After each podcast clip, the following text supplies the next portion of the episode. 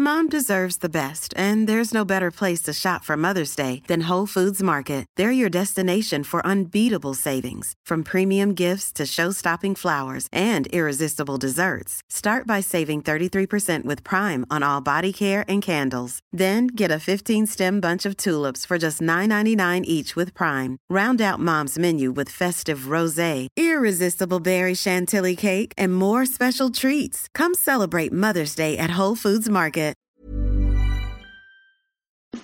It's that time of the week again. The Rugby League rant, fifth and last. Put on your headgear, chuck in your mouth guard, and get ready for an hour of nothing but NRL talk.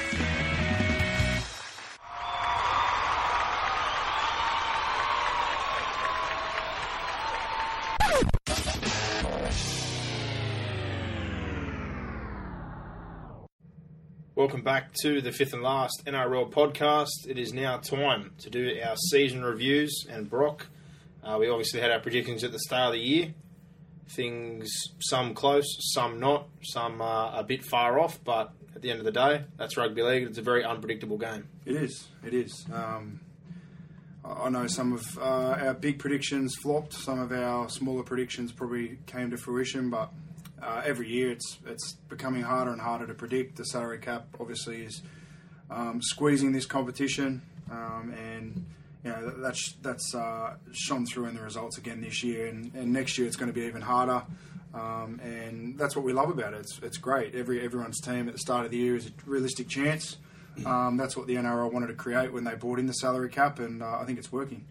Yeah, I'd have to agree with you. And uh, as things were at the start of the year, we went through alphabetically, but in this case of the season review, we're going to go from the Wooden Spooners in Parramatta and work our way up to the minor premiers and eventual premiers, the Sydney Roosters.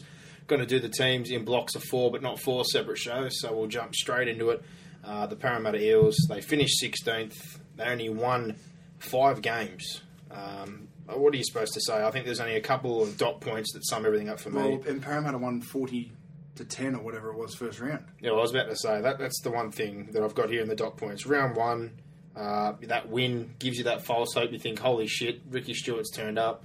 Uh, is that bloodbathing in the preseason? Is all this anger going to make a difference? Yeah. The result, you know, kind of give you a little bit of false hope. I know one game's not enough, but I was stunned, absolutely stunned. Yeah, but it just and I can remember saying after that game, it's one game. no, I know Yeah, it's one game. Um, it's and I expected Parramatta to play their best footy at the start of the year because Ricky Stuart, the clown, had them training in bloody October last year before the grand final.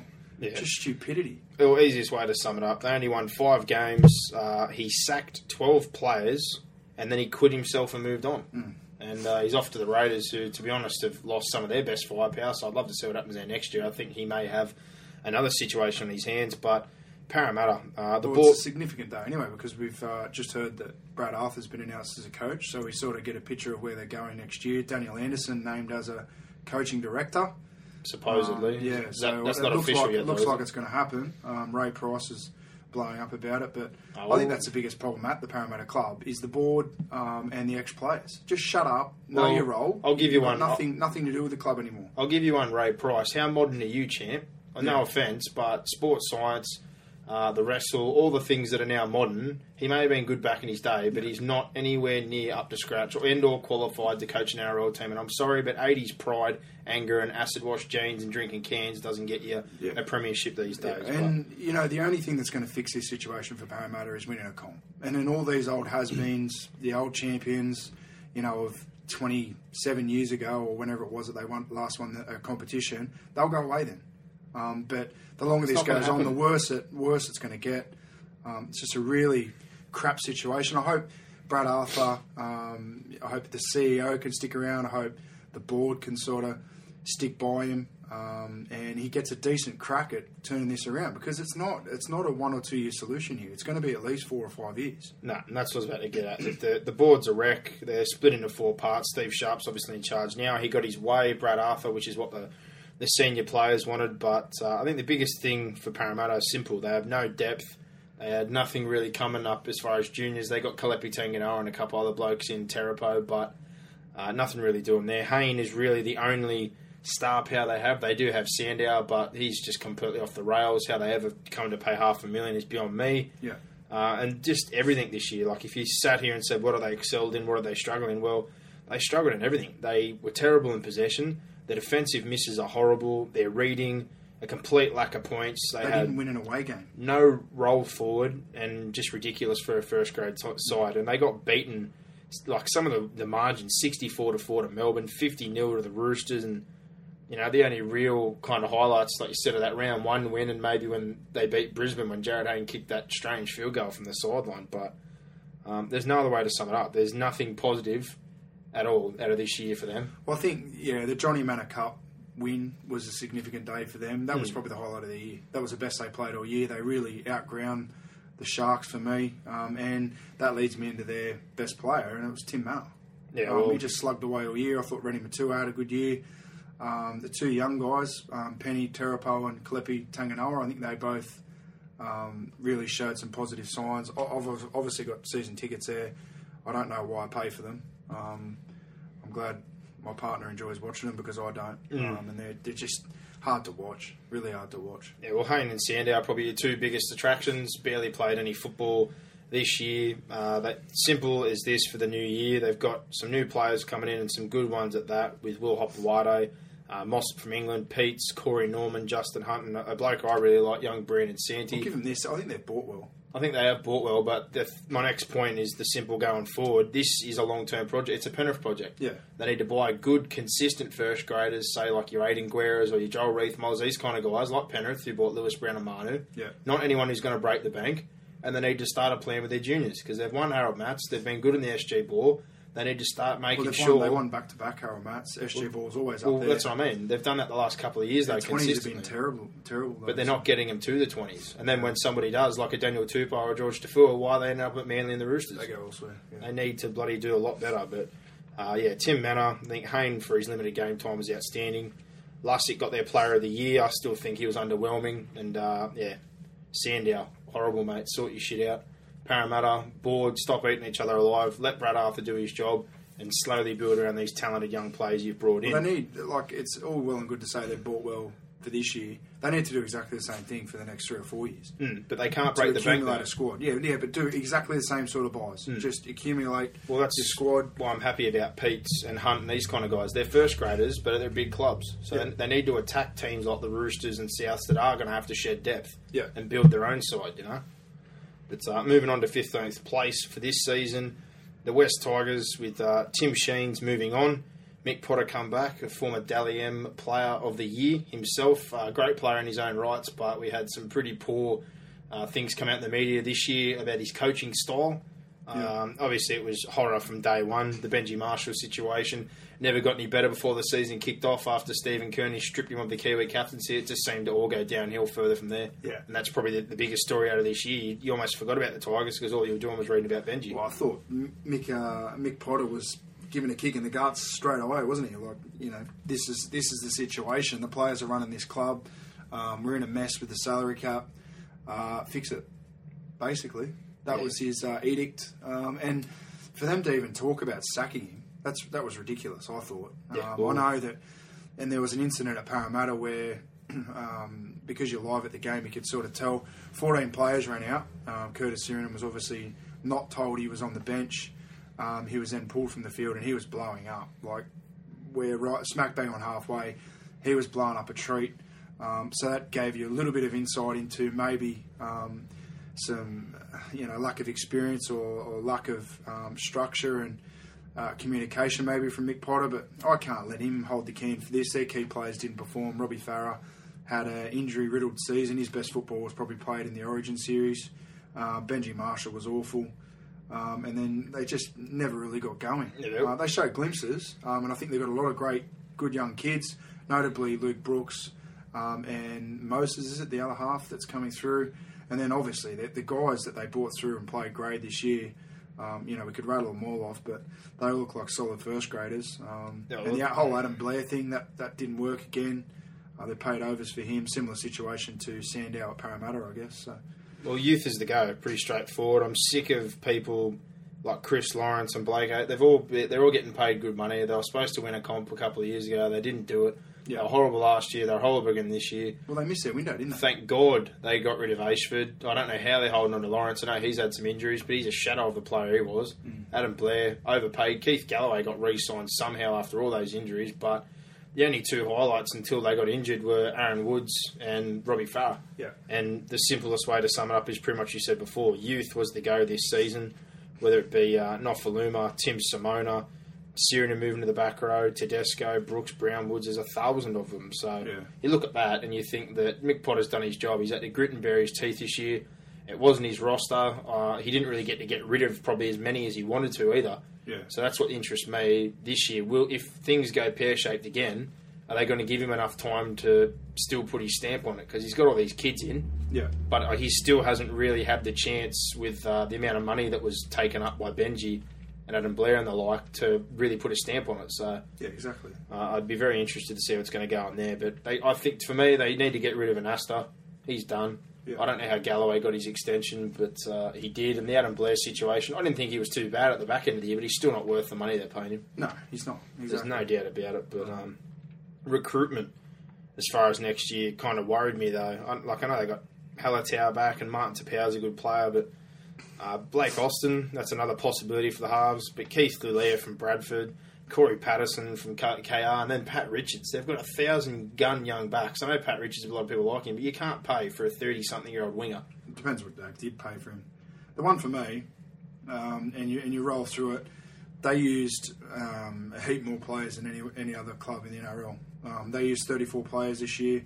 Um, most teams floated around in the high 20s, um, 28, 29. The Roosters, who won the comp, they used 25. So it just gives you no continuity, no uh, you know sort of gel on the field when you're rotating that many players through. And that was probably the story of their season for me.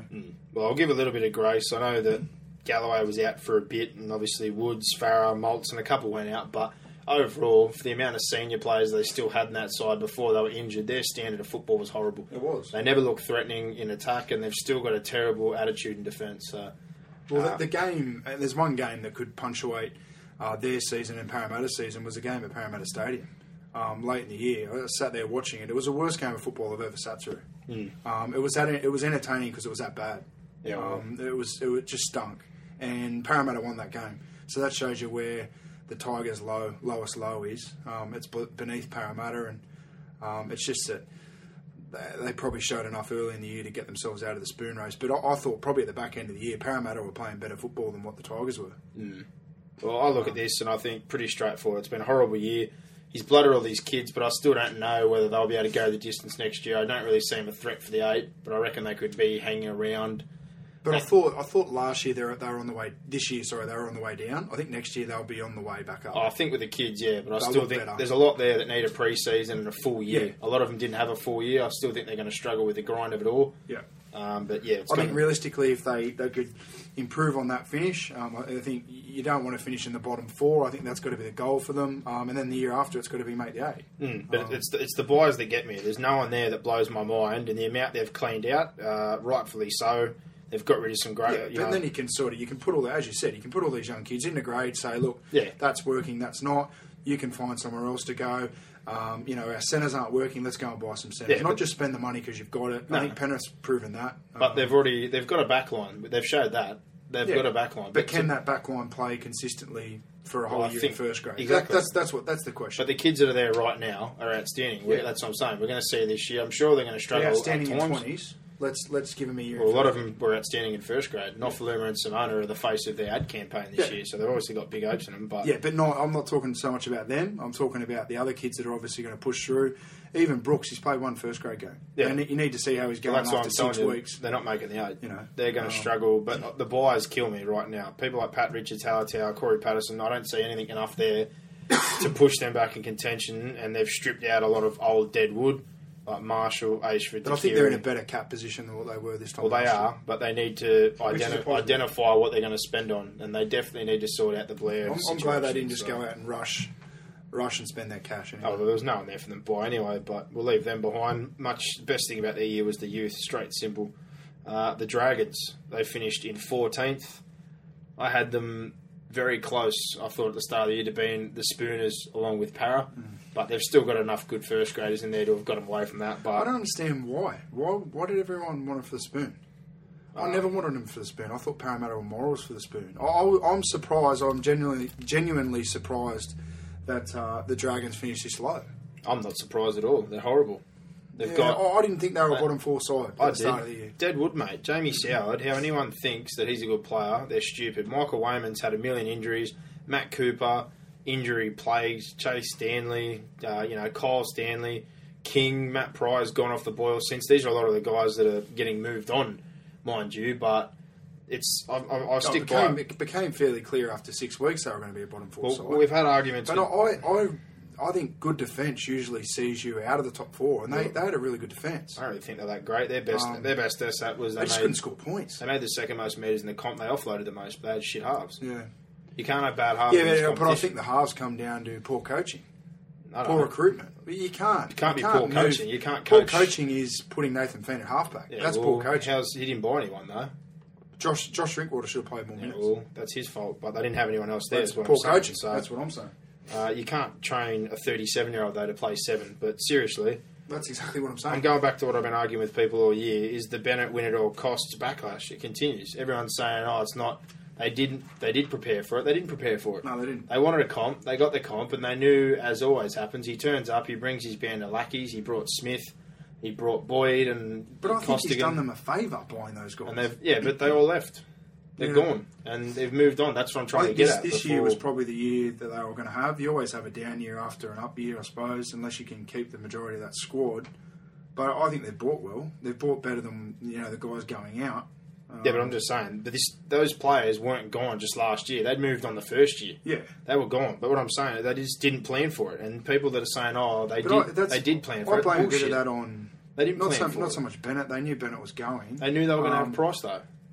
Yeah, but is it Steve Price's fault? It's not Price's fault. It's the club's fault. But I blame him for some of what he's done because his coaching decisions have been horrible. You, you cannot put Fien at seven when he's not at seven. The lack of structure, regardless of the amount of meters made and being the most offloading Well, side who, who? Let's say okay, we'll in the competition, Drinkwater out. Who would play halfback for you?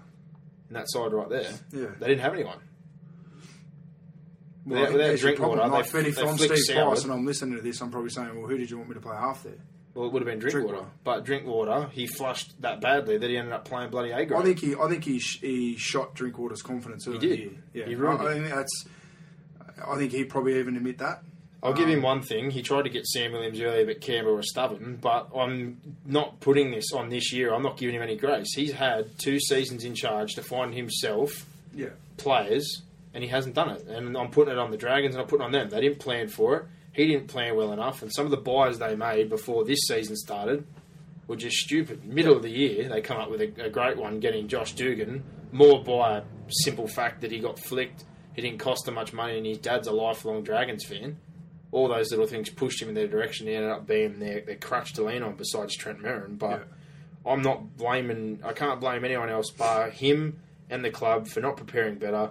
Him letting Fien play seven for a whole year, a complete lack of structure off all those meters and offloads, and you sign a guy like Beale. That was his big signing. That's just stupid. If that's your key signing, a bloke who played a bit of centre wing to try and take over at fullback and be that modern ball playing fullback, when clearly he didn't really possess that in his game, and you could see the first few rounds how sideways he played when he was trying to play that sweep role. It was just all every decision was poor, simple.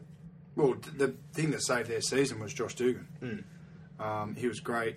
Letting Soward go, whether that was a good move, I don't know. I reckon it was a great move. He was rubbish. But then again, who would you rather, uh, Fien or Soward? I'd rather Fien. I'd 'cause At least Soward. Fien has a go. Because Soward has absolutely zero care factor anyone but himself. He's a selfish bastard. He took off You want a comp. You want a comp. He won a comp because he had a good side around him and a forward pack that did all the work. He hit 10 metres behind the line and just potted kicks in. He did nothing. I think you're not giving him as much credit as you deserve. I think he's a better footballer than Nathan Fien. Well, he's got a lot and I to think prove. that'll be proven next year at Penrith. yeah, well, it'll be on the back of the same thing. A big forward pack doing all the dirty work.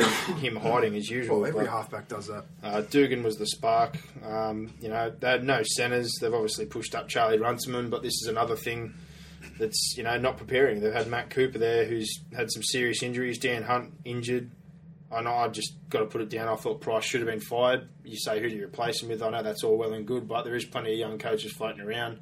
Uh, I think his brand for the two years he's been there hasn't really shown that much. Well, isn't Steve Folkes the assistant there? yeah, well, they were almost going to flick. They him were, they were going to flick him as the assistants for a shake-up, but I think it's pretty obvious who needs to go. Yeah. But this this is it right now. This is his third year. It was a tough year. They've moved on Weyman, Cooper, Fien, Prior, a lot of dead wood. Uh, he had young blokes like Frizell, DeBellin, Craig Garvey, Quinlan, Stockwell. All these guys played really well this year. And you've got Widdop and Williams. He's finally got no excuse. He's got two of the best young halves in the competition. He's got Farrell, Thompson, Mike Cooper from England. So he's got some forwards. He's got some outside backs. There's really no excuse with some of the buys he's made. I think they'll be Do they have some props? a lot better structurally. Their props. Props. I like Stockwell. Uh, I'm also. Is he going to dominate? You know, you put him against Waerea-Hargreaves, you put him against No. the Burgess boys, you put him against. That's the other thing. Creagh. I've been whinging about Creagh being so one-dimensional as a back row. You, you happy? I thought he went well in the His front row. last four games in the front row were all close to 200 metres. Running that line so flat on the ad line as he does, he's fantastic in there, and he's got good mobility. So Is de Belin going to be a prop? no, he's probably a 13. But I like. But if but if your middle of the field is Creagh, DeBellin, Stockwell, you're happy with that? That's pretty much what I'm looking at. I like Thompson. You've got to forget that Hunt is injured. He's going to come back. He's a workhorse. He's not really a bump player. Trent but Merrin, good player. Trent Merrin. They've got a good forward pack. They've got good halves, and they've got two good young nines in Yeah. Garvey and Rein. So I see a lot of good spots there. If that spine can gel with those two halves, what they've shown at their clubs, I think they could possibly be a dark horse for the eight, the edge of the eight. Oh, definitely. But, Oh, uh, no doubt. I, they finished lower than I expected this year. I, I thought Um, they were going to be down there, but I look at the signings now. He's had in his third year for what he's brought in and for where they're at. This is it for me. If he doesn't get Oh, somewhere, he'll get near- sacked. If, if they he's don't not make the eight, they'll get sacked. if he's not near the eight at least, or You know, in- Dragons fans, they're not going to cop. It doesn't matter what we think. If they're not in the eight next year, he's getting the sack. Yeah, well, he'll be very Simple. close to it. But moving on, Canberra Raiders, 13th. From day one till the end, it was just an absolute disaster. Dugan first on the roof with Ferguson. Uh, he ends up gone. Ferguson's not too far behind. He shows excellent form after the drama, but can't keep himself together. Goes out and grabs someone on the you know the special parts. Jesus Christ! It just Yeah, it was a crap season. but Real they beat season. the Storm. They beat the Roosters early on. Uh, the Knights, they were sitting there easily going to make the finals, even after all that bad stuff. They were sitting there like 8 and 13, and I was blown away going, wow, they've finally got to be res- resilience, which is one thing they've had. But then Milford wants out. The injuries, like Lars barely plays. Fensom, when he went, you could definitely tell the difference. He does a lot, so much mop up work. Uh, he blocks out Sam Williams and says, we don't need you. Campese brings back just a horrible attitude, so negative. And then Furner gets a sack. McCrone struggles. It's just everything. Sean Berrigan, Yeah. terrible. Shillington, terrible. Shillington. I mean, um, People were giving Shillington a rap the other day, saying he had a good season. oh, he was awful. he was terrible.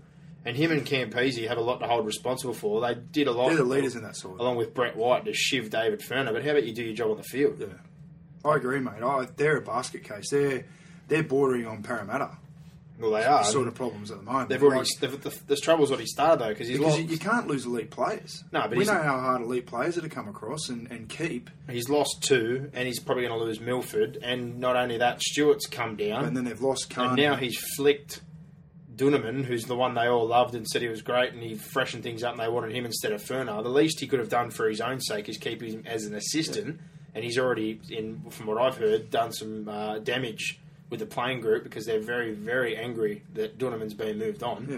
I'm not sure if he's picked up a job yet. I think he's looking at an assistant job at North Queensland or elsewhere, but. oh, he'll pick up a job. He's a good coach. I just Um, can't believe it. They were a finals threat and they just turned into an absolute shamble. Yeah. And um, the sad thing is, Well, how do you sum like? I mean, Canberra's Canberra's uh, premiership window was with Dugan, Carney, Ferguson. You know, a fit Campese. Uh, they've got a monster forward pack, but they've missed their premiership window Yeah, massively. They're- And people say, "Oh, why do you always talk about Carney? It happened three or four years ago." Well, a player like that, you need to keep at your club for a decade, and you're a chance of winning one, maybe two comps. You know, look at Melbourne. They, you know, they've got that key group of players it just it just comes back to holding on to them. Hmm. Um, and I know Canberra hasn't hasn't played a massive part in those guys leaving. They, they've most of them have fallen on their own sword, and Canberra's had no other choice but to, to move them on. But um, it's just been uh, compounded, hasn't it? Uh, you know, year after year after year. Um, Furner's got the sack now. Stuart comes in. Oh, I, think they're on they're on the downer. They're not going to improve. I don't think. Well, the only one I can give a rap. Who, who's coming in that's going to spark them up? No one. Especially if Milford goes. Their twenties, I've said it to a lot of people that they went good this year, but there's no one there that's a breakout like that. There's some good first graders potentially, Yeah. but there's no superstars. Jack Ahearn, the young fullback, fantastic player, but he's not going to turn into a Josh Dugan, eight hundred thousand dollar a year New South Wales Australian superstar. Uh, young Cornish disappointed me this year. He looked very flat after he won all those awards and become, you know, the Mr. Go-To. A lot of people in the twenties knew about him this year. He didn't really seem to adjust to it. Uh, the best thing probably for them is their young centre Brenko Lee, Edric's cousin. He's a 17 year old monster try scoring machine, but same again. If he comes up now at 18, is he physically ready? Yes, probably, but the skill set, the confidence, and the mindset to play NRL every week, I highly doubt it. Well, they won just two away games. Um, Shaun Fensom made 61% more tackles than the nearest person. Mm. And that's why I said That you, just shows when he you disappeared, he he is a spade. He is their Nathan Hindmarsh. They Yeah. are a lazy, just predictable forward pack. I talk about point of difference all the time.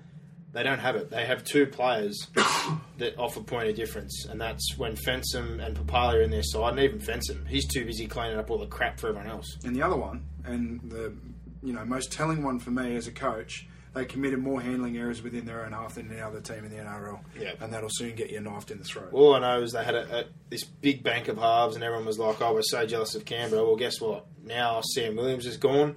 Potentially Milford's gone. You're left with Campese, Josh McCrone, and Mitchell Cornish. Cornish is unproven.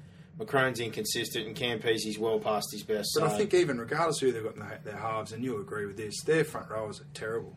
well, the, Their be- forward pack's been terrible. the only good things to come out of it is if Fensom's healthy. Paul Vaughan was good this year. He was close to 100 metres. Second in the medal tally. Yep, almost won their player of the year off the bench for Christ's sake. But him, Fensom, Milford, and Croker are about the only three I looked at this year and said you've had a good year. Yeah. A lot of people gave Edwards some raps, but Oh, was, Robinson was good, but he, he also got just shifted around. Like yeah, well, he was the victim of the Dugan situation. Then Milford, they compensated for him to play fullback. So Mm. Robinson just ended up being a passenger. But overall, I could say is Ricky Stuart have fun with this one because that forward pack, they seriously need to clean out the wood. well, he's got Uh, a five-year contract. There's a lot of money invested in Lars and Campese. It's time to cut them. I know they struggle to buy people, but there's got to be something out there that's younger or looking for an opportunity than some of the players they've got. And stop blowing players like bloody Sean Berrigan. You know, I look at this right here, and this is what kills me. Joel Thompson, Blake Ferguson, Sam Williams, uh, you know, these kind of blokes that should be in your side are all gone. And the only buy they've got is Lagi Setu, who could barely get around at the Storm. Yeah. So if that's the And the Storm's forward pack was hardly world breaking this year. you know? No. If it was the best for, uh, forward pack in the comp, you'd sort of go, oh, okay, he, he might go right. But uh, you know, back to the normal as far as that's concerned. They've let a lot of quality go, and they've ended up with the raw end of the stick. Yeah. So terrible year. I don't know where these superstars are coming from, but Ricky Stuart, have fun, champ. But uh, that's the first four teams we've done the review for. So we'll have a quick break, and we'll come back and keep going. For all the latest rugby league gear, head into Leagues and Legends, now based at Shell Harbour, Mount Druitt Westfield, and Campbelltown Mall Store. Or check them out online at www.nrlstore.com.au. For fifth and last listeners, you can receive free delivery on any 2013 adult NRL jersey. Be quick, jersey selling fast. Remember, www.nrlstore.com.au. Leagues and Legends. Alrighty, straight back into it. 12th place this year was the Brisbane Broncos, and uh, I think the only way to sum this up is that they were just always off the pace from day one. No halves. No halves. Um, struggled in the fullback position. Struggled at the hooker position. Well, the Uh, spine, their spine was terrible. Spine, the only part of that spine that was stable was McCullough, and once again, come back to bad coaching decisions. He wasn't playing enough minutes. Yeah. Um, Sharing time two with Ben lights, Corey Parker um, and Justin Hodges. Yeah, I thought that, I thought Maguire Yeah. was good once he was healthy. He had some injury problems, but at the back end of the year, I just thought they were, they were two standouts by a mile. The rest were either injured or out of form. well, Hoffman had a good year considering he got pushed around everywhere. You can't really blame him for ending up on the. I'm not blaming him. I'm just saying they're the two players I thought had good seasons. The rest, yeah. But I look at it simply this way: it is the spine. I'm with you there. They've got the forwards, uh, the backs. I was, you know, with Hoffman and Hodges and Reed, you've got bloody international players there. You bring Barber and potentially Milford along. I'm still looking at the halves though, going, well, who's going there? Is Milford going there? Is Barber going there? Who, who's going there? And they reckon Hunt's going to be the seven. His last few games were okay, but I'm still not looking again next year at their halves and saying they're going to win your comp. Yeah. And uh, that, that was the big problem this year. So, and health, the health of Justin Hodges. Once he went down, they just do the same thing. They, he was their crutch, and then after that, Matt Gillett become the clutch. Well, what about all Brisbane halves uh, and fullbacks? Only delivered 11 tries this, this season. It was horrible. And no, no offensive pro- productivity, and that, that kills you. Peter Um, Wallace was, you know, ordinary. He's been given the flick. Corey Norman, for some reason, he pushed him at fullback, and he obviously wasn't a fullback. Uh, you know, Ben Hunt was okay at the end, but Scott Prince, he's old, he's a bit fragile. He didn't really want to take on the line. He's not the player he was. He was pretty ordinary. And how he ever made McCullough share time, he pretty much shredded his confidence. His best football came at the end of the year when he had a friend pass away, and he was finally reinstated to almost playing a full game. It showed again Yeah. just little decisions there by Anthony Griffin that seemed to just absolutely. He's in a very similar position to um, Steve Price. This Oh. is it for him now, and uh, if he fails this year, I think you'll see um, Kevin Walters come in and coach. Well, if they can seal the deal with Milford and get him and Barba on board and wait for Hodges and Reed to be healthy, I think they've got a pretty good side along with uh, Oates, and he has to play McCullough a bit more and keep that as the core group. They've got Martin Kennedy coming, so they've got another big bopper, which is a position I thought they needed probably one more of.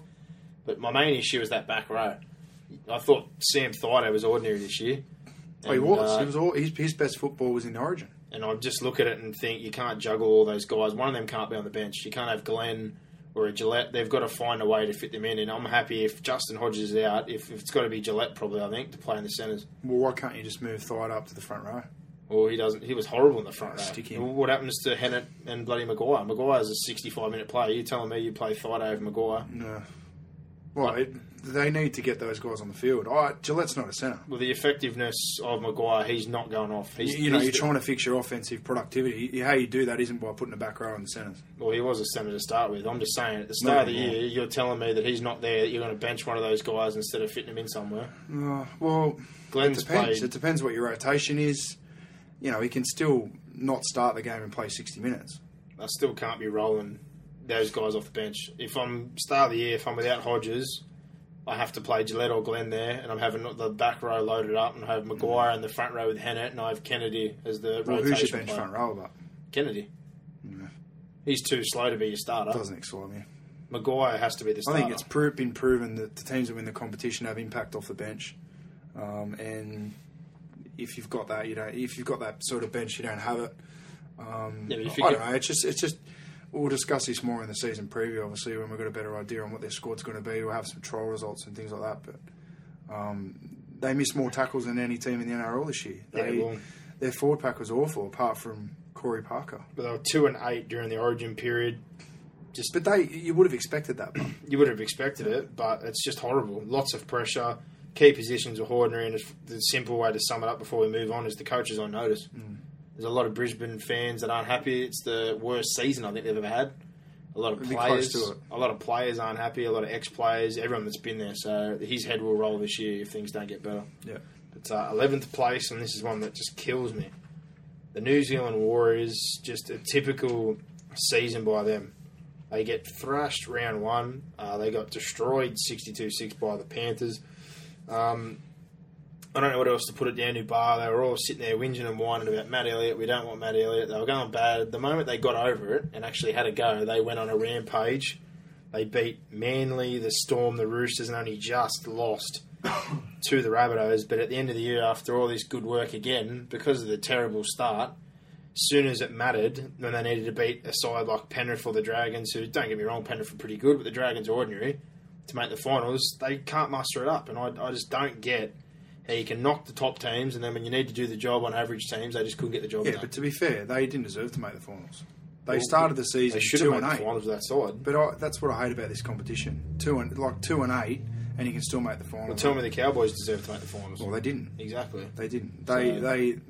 It's yeah. That's the NRL, though. But it's it's uneven as well because not everyone plays everyone twice. so you can you get teams at lucky times, and you know with the amount of teams that could almost make the eight with two or three weeks to go. I guess it's great for the fans. It's great for the interest in the game, but um, it is a bit of a, a, a bit of pot luck come the end of the year. And um, for me, I, I don't think that they deserve to make the eight. Um, and I think Matty Elliott probably deserves a rap for the way they finished the year because to start two and ten, um, and then to turn that around and finish almost opposite that for the back end of the year um, was a pretty good result. I know they couldn't close the deal at the end of the year, but um, I didn't really see them having impact. They, they can't they couldn't string together four consistent weeks of football in the finals anyway. They weren't going to win the comp. Um, but you know, I understand what you're saying in terms of it's it's probably a uh, a disappointing season. Uh, they underachieved, yes, um, but we're used to seeing this, aren't we? They they have a flash in the pan season once every two, three years. If it's just Get what- us all it- excited, and then have expectations the next year, sack their coach, and you know we're back to square one again. So Well, Kevin Locke, you know, Conrad Hurrell, they got Lamape in. They bought Dane Nielsen, who's an origin player. You got Manu, Johnson, Leuluai. They've got pretty much 10 players out of the bloody New Zealand side. The back row and the forward pack. It was all there, but this is what kills me probably at the end is that people were blaming Johnson. Johnson had a good year. I think I thought they halves had if, a good year. If you're going to block anyone out in this situation, it's the forward pack. Hmm. I thought besides Mannering, who you know plays on an edge, so he doesn't really get in there and give too much punch. I thought the, the front row rotation up until the end of the year when they had that little streak was pretty ordinary. I know. Well, how did you rate Leuluai season? I thought he was. I thought. Lillywell was solid, hmm. but I look at blokes like Russell Packer, who's somehow got a Terrible. four year deal at Newcastle. Best thing he did is piss his pants on the field. He just shot me down. I thought Matulino off the bench looked He disinterested. looked. I thought he looked injured. He wanted to start, I think. He just did never look like happy about it. I think he thought he was going to get that chance. Uh, Matagi come in and had a good go at the end, but it was more the start of the year. I don't know, people, they lost the Lousy brothers early and Rapati, but I don't know anyone can whinge about that. He shouldn't be playing first grade anymore. Ben Henry was out for a long time, but they're forwards. It's simple as that. Uh, I think Feleti Mateo, again, had a little flash for a few weeks. I thought he was disappointing. Yeah. Um, Elijah Taylor, I thought, and Simon Mannering were probably their best two. Yeah. I agree with that. Rapiras, both the Rapiras were injured, and when they were there, they went great. Uh, Lillyman was injured for part of the year. When he was there, he was okay for a streak. But for Shaun Johnson, I don't know how anyone can point their finger because that was easily the most consistent season. No, he was great. Him and Leuluai were great.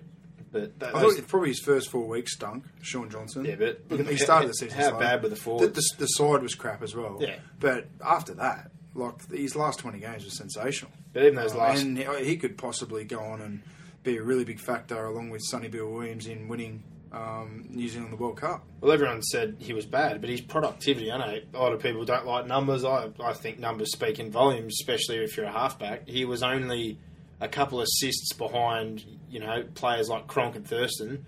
He scored 10 tries compared to those two scoring one and three. That's the thing. And his line break assists and line breaks because of his running game, he was probably more productive as far as attacking I always see graphs come up with Shaun Johnson, and you know he's always you know four or five below your Cronk or your Thurston or you know whoever. you got to think of the tries and the rest. of He scores tries. He scored 10. So He's like a bloody fullback when he picks the ball up. If he's in clear space and he picks the ball up, he's scoring. And this is and his support play is similar to James Maloney. Yeah. The two best support players in the comp are Johnson and Maloney, in my opinion. Hmm. Um, because if someone breaks through, a forward breaks through, you know they're going to be hooning down the middle of the field. Yeah, and defensively this year as well, he made a couple of plays his where he game up. used his legs. So how anyone can sit here and say that he had a bad year, you're kidding yourself. He was probably, in my eyes, pretty much their best player, the most consistent. He's maturing player. as a player. You want to see that improvement again next year, and um, you know th- then they're going to have an elite half, and with an elite half usually comes premiership success. So Hmm.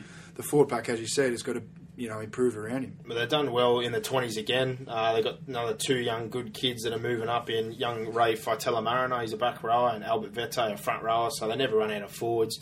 I think it was a great time to finally split ways with Russell Packer. He's been terrible. Steve Rapira's been moved on. He's been too injury prone. Lowry's gone to the Broncos. He was had some family issues. Yeah. The only real loss, I suppose, for them coming out of this year is Elijah Taylor. I thought he was outstanding. Uh, one thing I don't think a lot of people pick up is he made 55, 58 tackles, some t- totals that I didn't even recognise. Yeah. He's that real guy that's around the legs or in there that you don't really see, but can he hit a hole? That's a great game for Penrith. And as far as what's coming in, you know, in my opinion, I'm not really happy about this whole Sam Tomkins uh, deal. If he does well, well, then good on him, but I don't know how you could put so much faith on an unknown quantity who's never played well, in my eyes, against Australia or New Zealand to come here. Yeah, well, the World Cup's going to tell you that. I mean, he's uh, his team won the competition over in England. Um, Yeah, the Warriors they won the competition. The Super League is a massive step I under understand that. I understand that. Um, but it, the proof's going to be in the pudding now. He's got to shut up and perform. Um, it's all easy to talk before you you sign a contract. Um, you'd like to see him play well against Australia. It's uh, you know it's only two weeks away now. We're going to be able to see how he goes in that game. Um, but there are other buys. I mean, Bukuya and Townsend, they're solid buys. Well, Bukuya plugs that hole straight away for Taylor. Like I said, they did well in the 20s, so they got some good kids coming through again. And Townsend's a great option if you do want, you know, something else for Leuluai, maybe playing at nine. I know friends staying on board, but if they do decide to head in that kind of direction, uh, I don't think the buys are too bad for the losses. So my only thing is the Kevin Locke. I think Kevin Locke and Sean Johnson almost have that Matt Bowen, Jonathan Thurston type chemistry when things are on. They seem to find each other or they work well together. Uh, yeah, um, I think For me, I think Kevin Locke's been disappointing. I thought he had a pretty good year last year. Considering he has the hip problem and the back problem, I thought he's when he was healthy, finally he was pretty good. I can understand why they've gone for Sam Tomkins. He, he you know, you hear Burgess and James Graham and these guys rave about Sam Tomkins. Um, he may be a he may be a bust. I'm not saying he's going to be good, um, but I think after the Warriors made the grand final in uh, in 2011, and then uh, Kevin Locke's last two seasons, I I can sort of see why they're looking elsewhere. I, I think they're probably only a fullback and maybe a hooker away from uh, being a genuine top four and premiership threat. Well, my simple issue is I don't bow to someone from overseas for. Well, they bowed to him. I don't Well, they did price wise, I think. You, no one else was willing to pay besides the Warriors, and I don't think that you could make those kind of demands from the other side of the world when you haven't proven it internationally and you haven't ever played in the NRL. International. He may come here and he may kill it. Good on him. But if he was ever going to prove, like Ellis and all these guys did that come out here, that he was half decent. But if he didn't come here, you'd be whinging he didn't come here. So, well, he should shut up and he should come and play in the NRL. Like it's damned if you do, damned if you don't. He's here now. No, he's he- going to play in the I'm NRL. happy that he's here, but I just Um, I don't I'm not happy with the circumstances. I don't know how they bowed to this price tag. If he proves if he proves me wrong, good on him. But how anyone decided to pay this much for him, especially the way he's been running his mouth, I hope he backs it up. That's one thing. But uh, the Panthers, tenth place this year, uh, they had a great year. They were just short of making the finals, and realistically, it was a game during the Origin period where they lost to the Tigers when they shouldn't have. Uh, that cost them that spot, but. Uh, people whinged about the Jennings, Lewis, and Gordon being gone. That's not their fault uh, if you don't understand the situation, which most people don't because they don't look into it enough. Heavily back ended deals set up by Matt Elliott, which was going to leave them in a position in the future to only be able to field 15 or 16 players. well, of- this top twenty side, this twenty side that's just won the comp. If those deals were honoured, they'd be walk, all walking out the door. well, they wouldn't have money. They wouldn't have enough money to keep half the guys that debuted this year.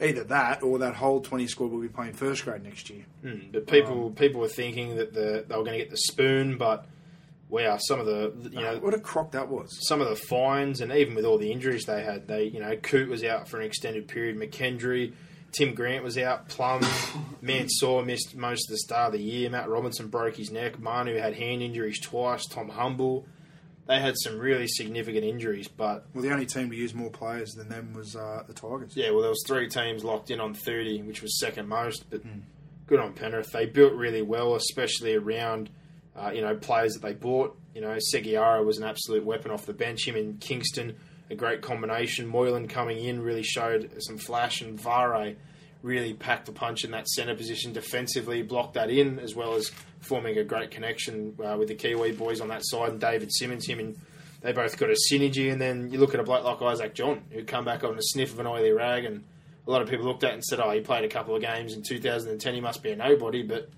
my God, all those positions that they filled, uh, Brown, Manu, all of them, they all did really, really well. Mate, they did. Um, I said it before the year. I predicted them to make the eight. Um, it was probably a bit ambitious, uh, but I, I don't. I don't take it back. I, I genuinely think they they could have made the eight. Um, Well, they should have. they were in that pack of uh, yeah, yeah, six or so teams with you know four rounds to go that could have easily fallen into the eight. Um, oh, they, they're probably they're probably one or two um, key players or um, you know higher ended first graders away from making the eight. They're going to get them this year. Um, they're also going to have a lot of kids push through. The thing that I like about this year, it would have been easy to push, you know, Bryce Cartwright, Watene Zelezniak, Campbell Gillard, all these guys into first grade. They didn't do it. Um, and at stages there, whether that was because of the second tier salary cap or whether that was just because they're trying to nurture these guys and develop them. Um, ir- irrespective of that, I think it was a really smart decision in the long term development of these players. Um, Well, they did it in the right way by just moving into cup football first. that's right. Um, but it, that doesn't cost you anything on the salary cap either. No, Uh, but they really get some taste move. with adults, you know. They uh, rotated them in, rotated them out. Um, you know, put them back into New South Wales. Uh, sorry, into Holden Cup with you know two or three weeks to go. They ended up winning that competition, even though they fell over the line in the end. But they led that game by 30 points. It just shows you the the type of squad that Penrith got there at the moment in the 20s. Um, you know, and you go all the way down to the 16s and the 18s, which I've got some involvement in. They both had tremendous seasons as well. So the club from top to bottom at the moment is chock full. Um, the plan is working, uh, but it needs to again be consolidated next year, and, and that'll be the goal um, once we all start again in in November. Yeah, Um, well- I mean, the worst performed team in the club was the NRL, but I think everyone would agree they were the best performed team um, in terms of where we expected them to finish and where they did finish. No superstars, but great plan of football and a great style that I think he's a great coach. Ivan's brought. He brought the best out of some players like your Dockers and your Robinsons and people that were unknown quantities. Uh, they played error-free football. They were very good with the pill this year, which has been a problem in the, fast, uh, the past. They had great go forward, which I thought John and even Walsh had probably his best season on the back of it. But um, probably their only issue this year was they were 15th in missed tackles. They were the only team worse was But the you, I think they're, they're a bit small. They look small this year. I didn't They- think so. Not Yeah. with Grant McKendry when they were small halves, When they were- small hooker. Yeah, but everyone's got halves that are vulnerable. I thought No. they were one of the bigger packs. I think Docker is little. yeah, but he, he I don't think smashes people. So does Plum. But just little. I, I thought it was a really. I think um, fitness was more an issue with having those bigger guys. They get pulled apart. Some like people like Tim Grant and McKendry aren't the best lateral movers, and Luke Walsh, he, he with his handbag, that's why he's moved on. But I, I can't blame it on anything else more than that. But they've definitely overachieved. They've got some fantastic players that they've bought. Uh, they've bought well again, and probably less than the buyers uh, is you know not so much what I'm looking at in this situation, but I'm more excited to have a look at hopefully the younger players such as you know the Elijah Taylor's coming over into this system, Tyrone Peachey. I know they've got Soward Wallace and you know Naiqama and a couple others, but those two younger Kevin blokes, Obama's a good buy. those two younger blokes to go along with hopefully Dallin, uh, Bryce Cartwright if we get to see him this year. I, I, I don't. I don't know whether Dallin will play first grade. I don't know Um, about Dallin. We'll see. because there's a uh, million. Bryce Cartwright will. There's a Um, million backline players. doubt. There's a million backs right now, but I'd have to think that probably Campbell Gillard, maybe Cartwright will get a look in at some point. Yeah. They need another front row. I know Kite's there and that kind of mentoring role, similar to what uh, Clint Newton was doing. But if there's an injury to one of those front rowers, you'd have to think that Campbell Gillard would be around. I. I really hope that um, Cartwright probably plays you know, maybe six games of first grade. I hope they don't have to use him for the whole year. I hope it's another. Let's just you know ease him into it because I think if if we can just give him a sniff this year and then give him a full season the year after, look out. Um, well, the, lot, the losses, you've seen you can break you can break players um, that you push up to uh, too quickly. Um, probably not so much physically, but mentally you can break their confidence. So I think they're in a really good position. But just hopefully Penrith don't get as many injuries as what they did this year um, in 2014. well, great year, great players coming through, and uh, the future's looking bright. But now into the ninth place Titans. Uh, the only way I can sum this up is should have, could have, would have, but didn't.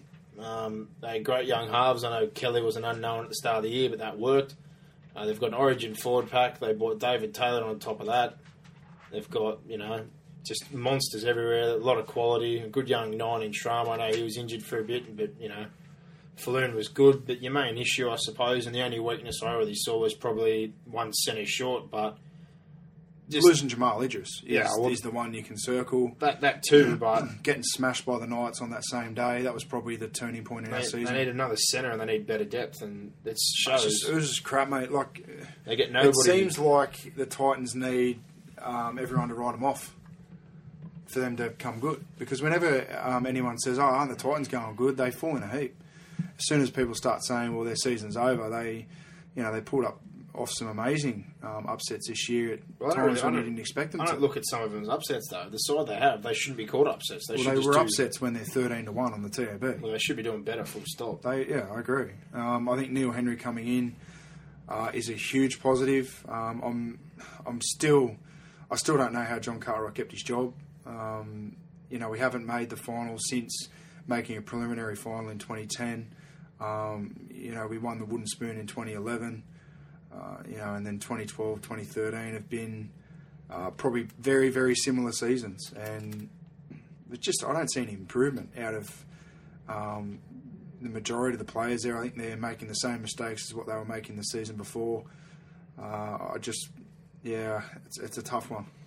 Tough one. Uh, because having an involvement at Penrith and then watching the Titans and sort of supporting both sides, you just, you look at, um, you know, where some of the players from Penrith are at the start of the year and then at the end of the year, and you look at the Titans squad and um, they're in similar similar yeah, positions. My issue is, with them is their their, their recruitment, their juniors. Their recruitment's awful.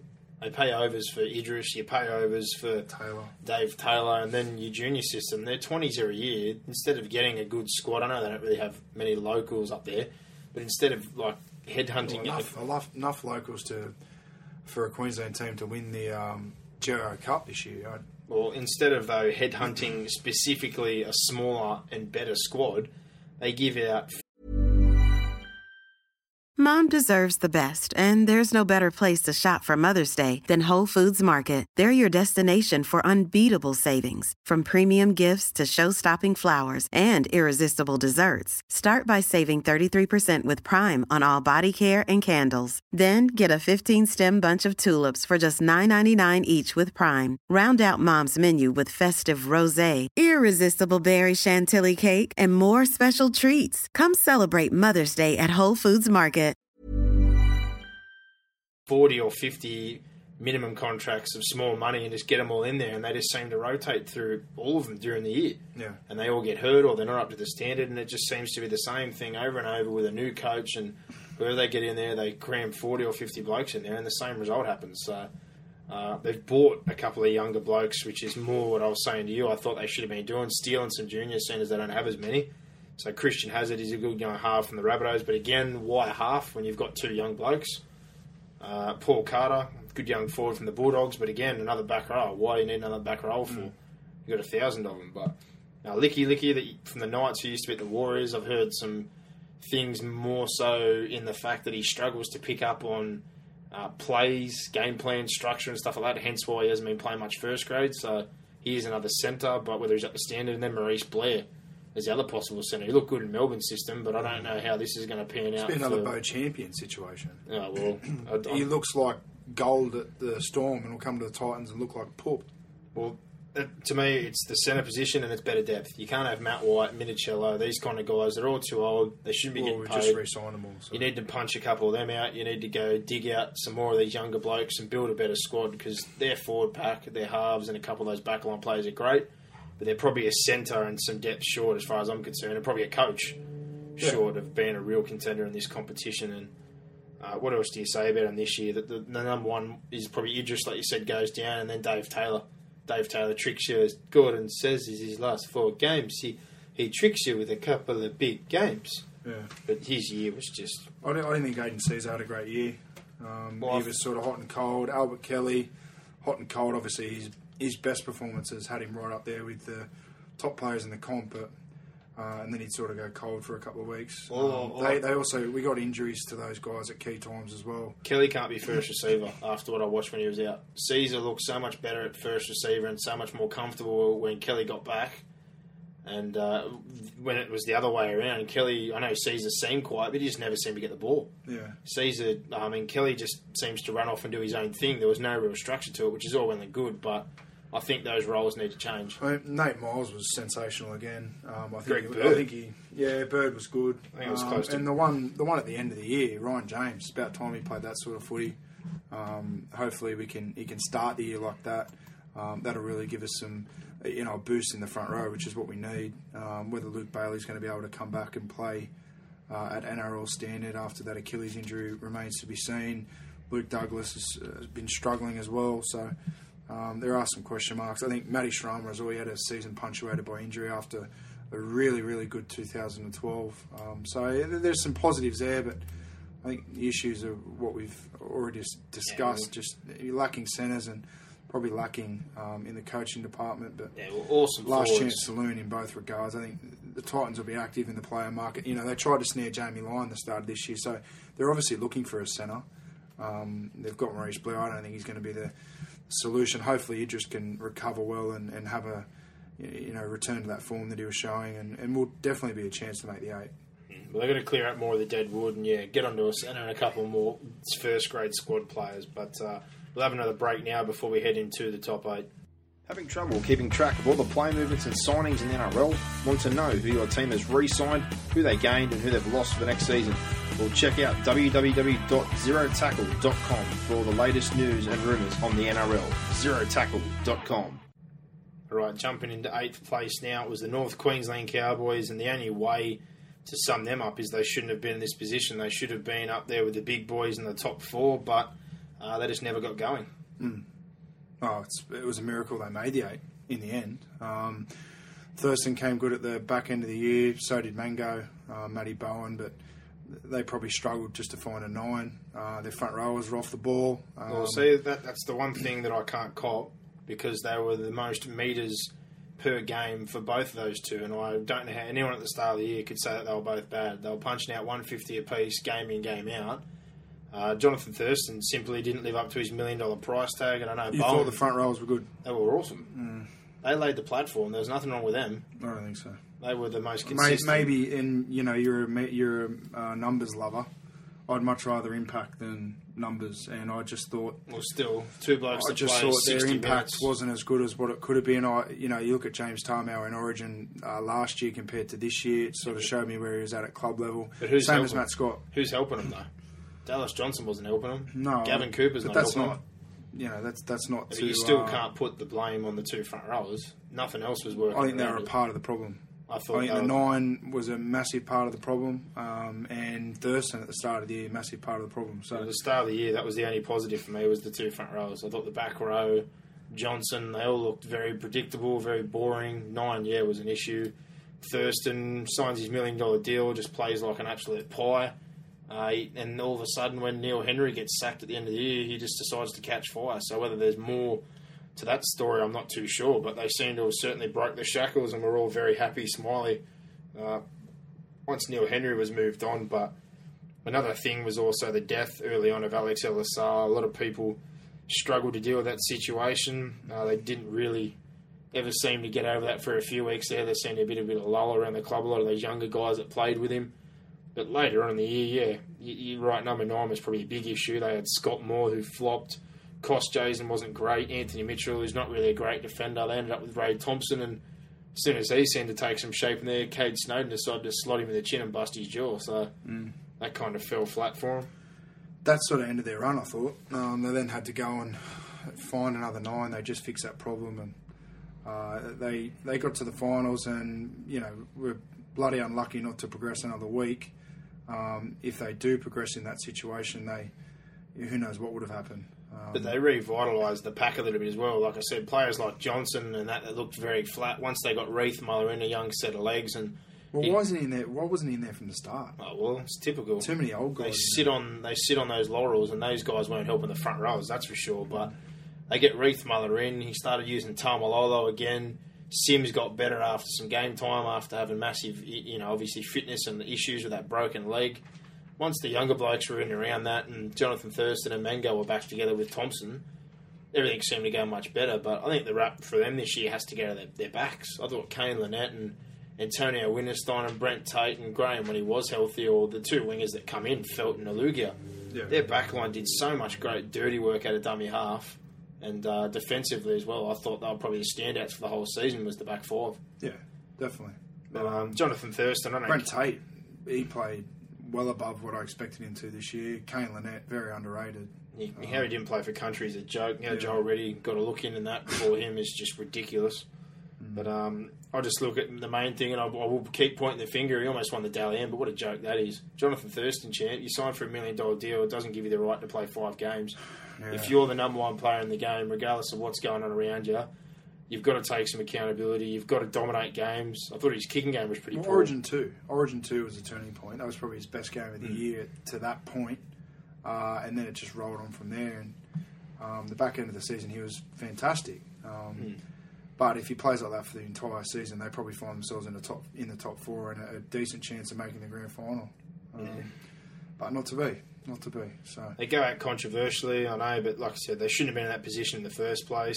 Second most meters in the competition, so no problem rolling forward. Tries and line breaks, they had an abundance, but defence is probably their biggest issue. Their tackle technique is just horrible. Some of the misses rubbish, and they use 30 players as well. They had some injuries at times, but I still think they should have been up there much higher than what they were. yeah, Neil Henry gets moved on, or maybe that was just a bit of a stale fit there from all parties after a while. He's been there.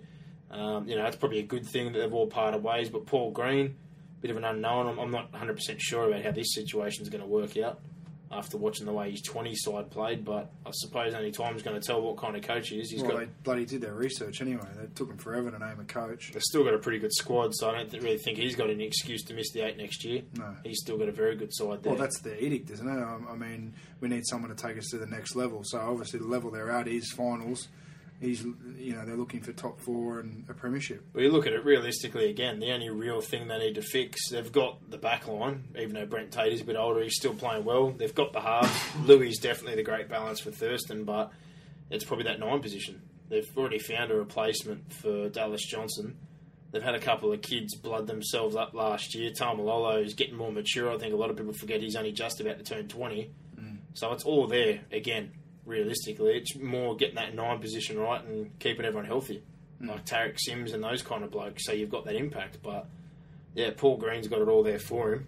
So we'll have to wait and see what happens with the North Queensland Cowboys. Yeah, exactly. On to seventh place though, and the Bulldogs they end up finishing sixth in the regular season. Got eliminated first week by the seventh place Newcastle Knights, but uh, after a poor year, I think sixth is a very good finish for them considering the brand of football they played.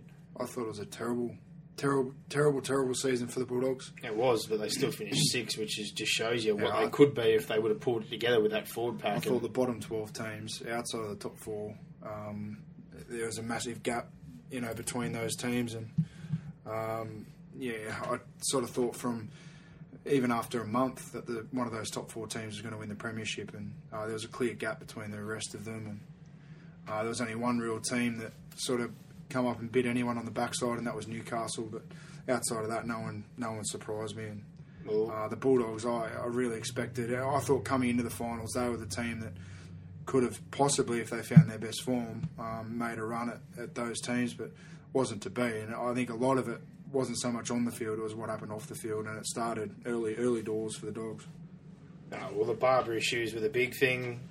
Uh, you know, supposed team riffs, things going in the background, players cheating with other pe- players' misses and wanting people gone. And a lot of people said that Des Hasler, you know, had some issues of his own and he wanted Barba gone earlier. But all that we will never know. Nothing's ever been said or revealed. Maybe in next year or the year after, as time gets away and things might come out slowly but surely. But Yeah, um, you know, it all just seemed to have got worse. The Barba situation, they were playing nowhere near the brand of football.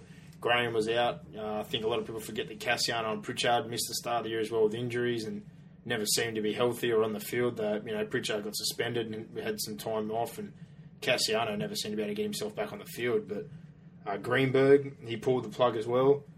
Took off to do that role. oh, he, yeah, he got a promotion. So I know he got a don't blame him promotion, but going. slowly you can't say that disengagement isn't part of the whole situation as well. There's a lot more to this whole situation. Yeah, but what we know and what's true and what's not true, who cares? Like, obviously, there's something that went on there.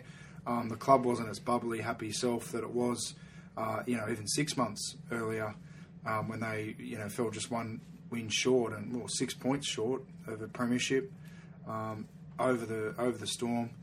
Um, but you know, they they fell short of where I expected them to be at the start of the year. They were the team. Um, you know, everyone everyone had them penciled in as the team to beat, um, but it didn't come through.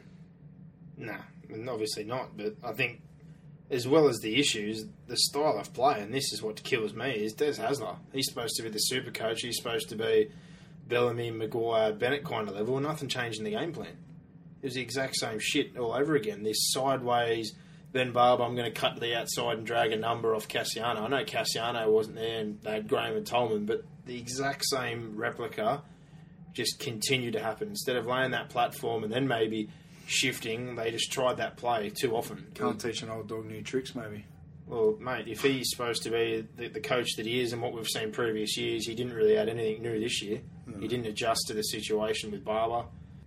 And the same as the forward pack with those blokes missing, they should have played probably a little more two tip directly at the line and getting over the ad line instead of trying to play so sideways all the time and get those short passes out wide. But it affected everyone. Barba interrupted the forwards and that interrupted Josh Morris, who had an absolutely horrible season in the outside backs. Everyone seemed to have got the knock on effect of him not being there at the back. Well, Barba just wasn't there. Well, the Dally M It's like player, taking a. Dally M Player of the Year out. You take Cooper Cronk out of Melbourne, um, and you know they they'd have similar problems, probably worse problems than what the Bulldogs encountered. So I, I don't sort of point the finger too much at Des Hasler. There's only so much he can do as a coach, and um, you know I think a lot of the stuff that happened was beyond his control. Uh, how it was dealt with, that'll all come out in the wash. We don't know, you know, who who said what and who suggested what, um, but it was pretty clear that uh, different factions within the Bulldogs didn't agree um, on the punishments that were handed out to different players for stuff that you know we don't even know about. So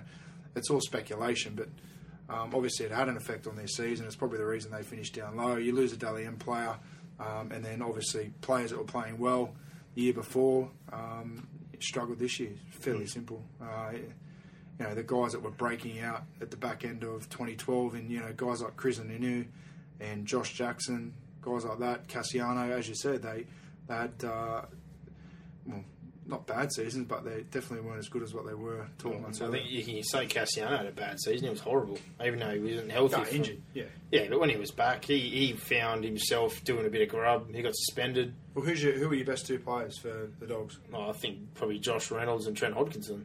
think I thought Graham Tolman for me. I thought the halves, and I was going to say, if you want to talk about Graham for- Tolman. for the forwards, it's easily Graham and Tolman. And the other night when I saw that Graham got the award for their best player, I thought Tolman's a bit hard done by. He got the coach's award, which is justified. But I really think, uh, despite the games that Graham missed, I thought Tolman was the rock, realistically, in that side game in, game out. Yeah. And big improvements to Dale Finucane when he got more game time this well, year. he, he outshone Jackson this year, so Oh, big time. But, uh, you know, Reynolds, the halves, those couple of forwards are really good. Interested to see what happens next year because not too much changes. They lost a little bit of depth, uh, bringing in a couple of squad players. And uh, the fullback situation. Ben Barba's gone. Who takes that job is yet to be seen. Do they persist with Josh Morris? Does the young fullback from the 20s, Patrick Templeman, come up? Not too sure, but that was very key in their premiership run. So it'll be very interesting to see what happens with the fullback situation. But now on to sixth place, the Sharks. They finished fifth in the regular season. Got knocked out in a very, very tight encounter with Manly to get in that preliminary final.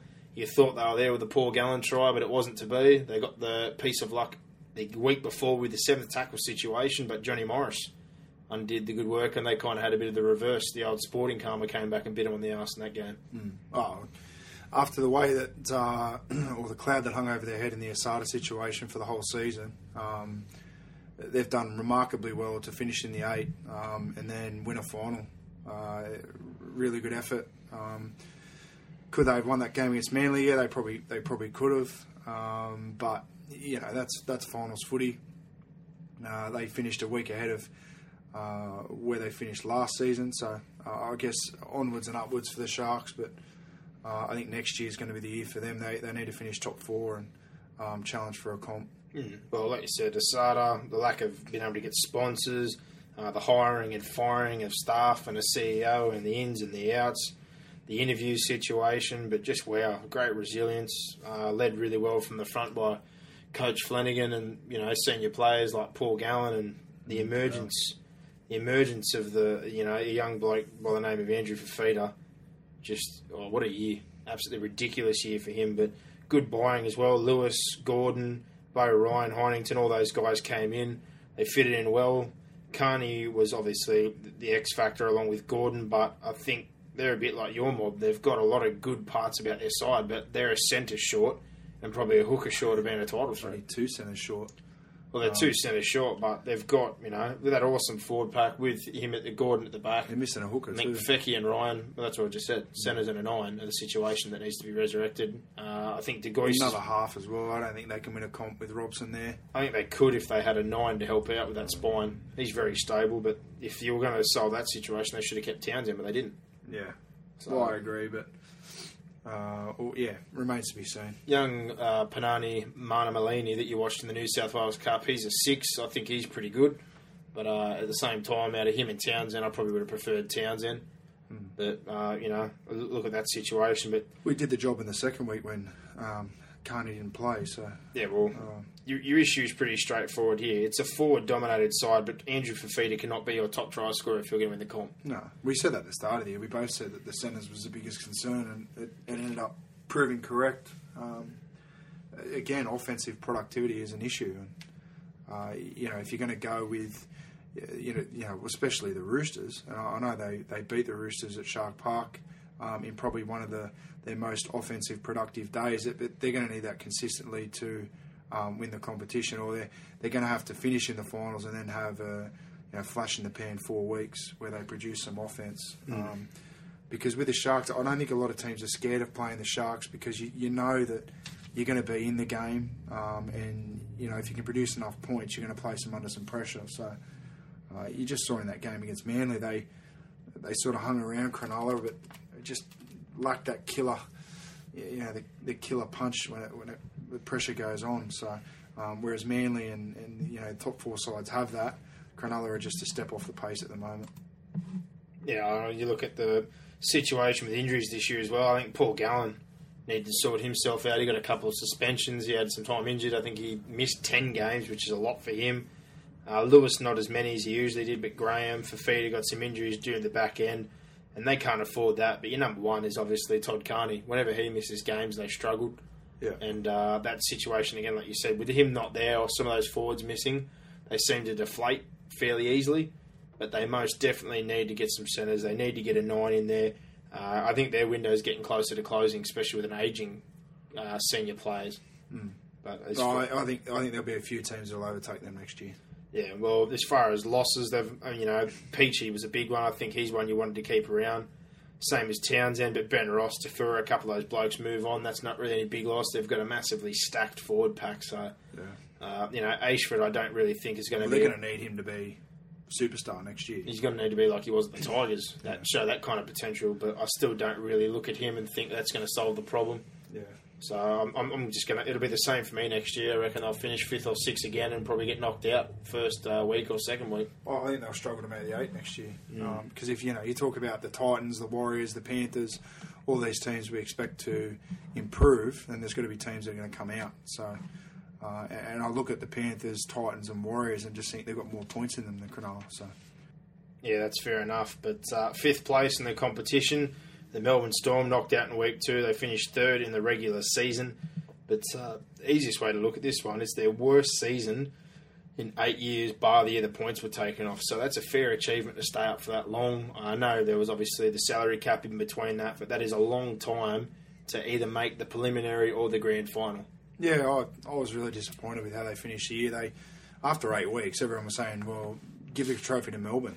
Who's going to beat Melbourne?" Um, but uh, they sort of produced that last year as well. They they managed to really start the year off well and then finish the season well.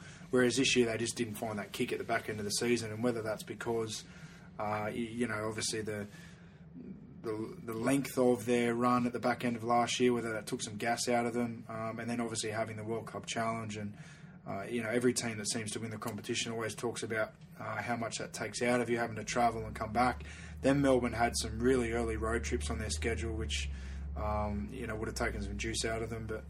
Uh, I'm not really sure what happened there in the last couple of months at Melbourne, but um, I'm sure they'll be reviewing it and going over it because there's obviously um, a few things that went wrong. Uh, the Gareth Widdop situation that probably hurt them. Um, he obviously wasn't fit when he came back, and uh, they, yeah, I expect them to finish at least in the top four. I expect them to make a preliminary final, but to fall one week short of that, it's uh, definitely no disgrace, and they, they really put up a gallant fight in defending their premiership. Mm, Well, Bellamy said they lack the buzz, which usually comes around uh, that time. And I think the main thing is, yeah, exactly what you said. Usually they're hot at the start of the year to build the points before the origin period.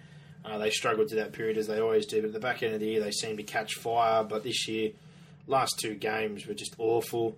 Origin was the killer, and he never rested the big three, which I just can't understand. The last couple of years, they've all had a game out or a half game or something, but even in Smith's 250th, we blew the Sharks away. They needed to just pull those guys. Mm. He pulled Smith, really late on. I think with a minute or two to go, but just yeah, there was some just bits and pieces. The last round game. But I, don't you think? I don't Well, know. why did like- we why did we play them against you guys? It was a good game, but, But we, think- we played ninety minutes a week before the finals. Those guys shouldn't have been playing in that game. Yeah, but I think it was more the week before. They, they got smashed at Brookvale. Yeah, well they looked, would have. He maybe hit the panic button. but they looked well, flat then. yeah. You needed to give them time. You know the quality of those guys. They don't need to play twenty Yeah, from the outside, look, I totally agree. Oh, you know, we said it all week. We we even backed it with our charity bet. We were confident he'd, he'd pull the players because that's obviously what we would have done in that situation. But maybe he did read some of the headlines, Craig Bellamy, and maybe maybe he did think that they needed another week because that was a terrible performance at Brookvale Oval. yeah, it was obvious why though. It was terrible. They were all flat. Smith, Cronk, besides Slater. Yeah, but those, flat, flat. I mean, he may he might have rested him for three weeks. We don't know. I, I think there'll be some review going on Still. in terms of you know when they when they tapered and when they tried to to peak. You can rest in training though, but if you're going to keep getting bashed in a game, the game's the real one that kills you. I think they need. if you're going to rest, you need to see them kicking kick a game. Mm. You know, but it obviously didn't happen.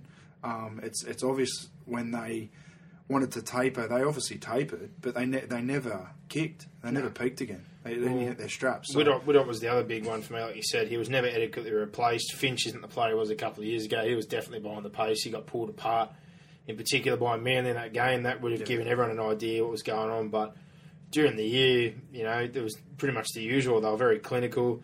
They were second in tries, and uh, they scored the most tries from outside uh, 20 plus metres, but 15th in penalties. They're disciplined. They do usually cop it a little bit because they do get in the ruck, but this year particularly, uh, they seem to be pretty bad at times. There was you know some games there where they really really hurt themselves in the penalty, but just simple. Near the end, they looked stale. Those guys weren't rested. Uh, the Widdop one hurt. Besides that, they didn't really have any problems. Duffy was the only other real main injury, but they had some good outside backs. But Riles, Finch, and Blair, they're going to be moving on now. Blooded some good young forwards. Uh, you know, Tohu Harris, Bromwich, McLean. So they've got a good platform heading forward. And the buyers that they've made for next season in Travis Robinson, Hymel Hunt, and Kafusi, these kind of guys, they're all younger buyers. So once again, they're trying to integrate them into that squad and try and have a little more fresh blood in there, which isn't a bad idea. yeah, I, the one for me, the, the biggest highlight of the year is Cooper Cronk winning the Dally M. Oh, I'm super happy out of those great. Yeah, it's- two. They always get more of the pundits and the plaudits than he does. But some of the things he's done over the last few years, he virtually won in the grand final. Uh, he won the Origin series that field goal, and now he's kind of got something to hang his hat on. A little bit of a separation from the other two blokes. So Uh, to win to win the Dally M in a side with the big three um, is a great achievement. Uh, Mm, and the Clive you know, Churchill the year before. So Yeah. he's really, I think, now pushed himself finally as a bit more of a solo identity rather than Billy and Cam seem to be the mains. I think then- me and you and, and a lot of uh, other league analysts or whatever that, that, that we would have seen him in that position already. Um, but he's Oh. now just got the silverware to go with it. But Um, yeah, that's what I mean. For those out there, probably didn't really give him that kind of clap. He's pushed himself into his own little area now. And you know what? I think he's had better seasons than this year. I think honest. probably has too. Underrated This, this, seasons. this, that's thought- the standard. I thought he was good this year. Don't get me wrong. That's the standard. Like I said though, uh, but I think he JT can play better. JT had a late run. Mullen had a late run, and then I said that Yeah. Cherry Evans misses three games because of Origin. Realistically, he's probably the most consistent one, but he got denied the chance to get points because Cronk was playing in front of him in those games. Yeah, so the origin. Yeah. you realistic look at it, yeah, Cherry Evans probably the best half all year. But uh, Melbourne, they'll be a threat again next year as long as those three are there. They've got some good bits and pieces around it, but whether they're a premiership contender is yet to be seen. But they're definitely going to have to manage the origin. A lot of period. day, a lot of debuts. A lot I of think the World Cup's going to hurt too. Yeah, I'm well, a bit worried about the World. Cup, but we'll have to wait and see. What No happens. World Cup challenge. So Yeah, we'll have to see what wait and see what happens with that. But for now, that's uh, four more teams done. We've got four more to go, but we'll have a quick break. If you want to have a bet on the NRL or any sport, get onto Centrebet and fire up. Download the Centrebet app and get into the centre of the action. Or get onto www.centrebet.com and register now or call 1 800 013 627 for all your inquiries. Centrebet, fire up. Final four teams for the year. The Newcastle Knights, they finished fourth in their competition, seventh in the regular season on the ladder. Uh, they weren't really seen as a, a title threat, you'd say, at the start of the year. Obviously, with Wayne Bennett being there, uh, they were giving some kind of backing or faith, but realistically, during the year, they showed hot, uh, very hot and cold form. We saw a couple of wins and then a couple of losses. It was up and down, on and off, and uh, I put a lot of pressure on a bloke like Jarrod Mullen to perform, but come finals time, he did. they uh, more than certainly proved me wrong. They got in at seventh, but by that time of the year, they were firing. And in particular, they owe a lot of credit to some experienced forwards, a very solid halves pairing where Tyron Roberts coming to his own and Mullen had his best season, and uh, arguably equal best backline in the competition Yeah. with the Manly Seagulls. So I, I think they just got hot at the right time of the year. Um, they ran into some sides who were on the backward slide. they got healthy too, though. That was the other thing. Yeah, I just like they ran into the Bulldogs who were at the end of their run um, and who hadn't really fired a shot all year. They then ran into Melbourne, who were quite clearly at the end of their run, uh, and then ran into the Roosters and just got hammered. So, look, you know, uh, I, great season for them. They they've definitely overachieved in terms Yeah. of where we. I, I sort of thought they might finish top four, but I wasn't confident. And if you would have told me even with you know a month to go in the competition that they finished fourth, I, I probably wouldn't have uh, wouldn't have taken the odds. Well, I thought I think I had them fifth or fourth, or we'll get into our ladders at the end, somewhere around there. I thought they'd be there, but not win the comp. But in the end, all the bits come together. Mullen had his best season. Roberts was great.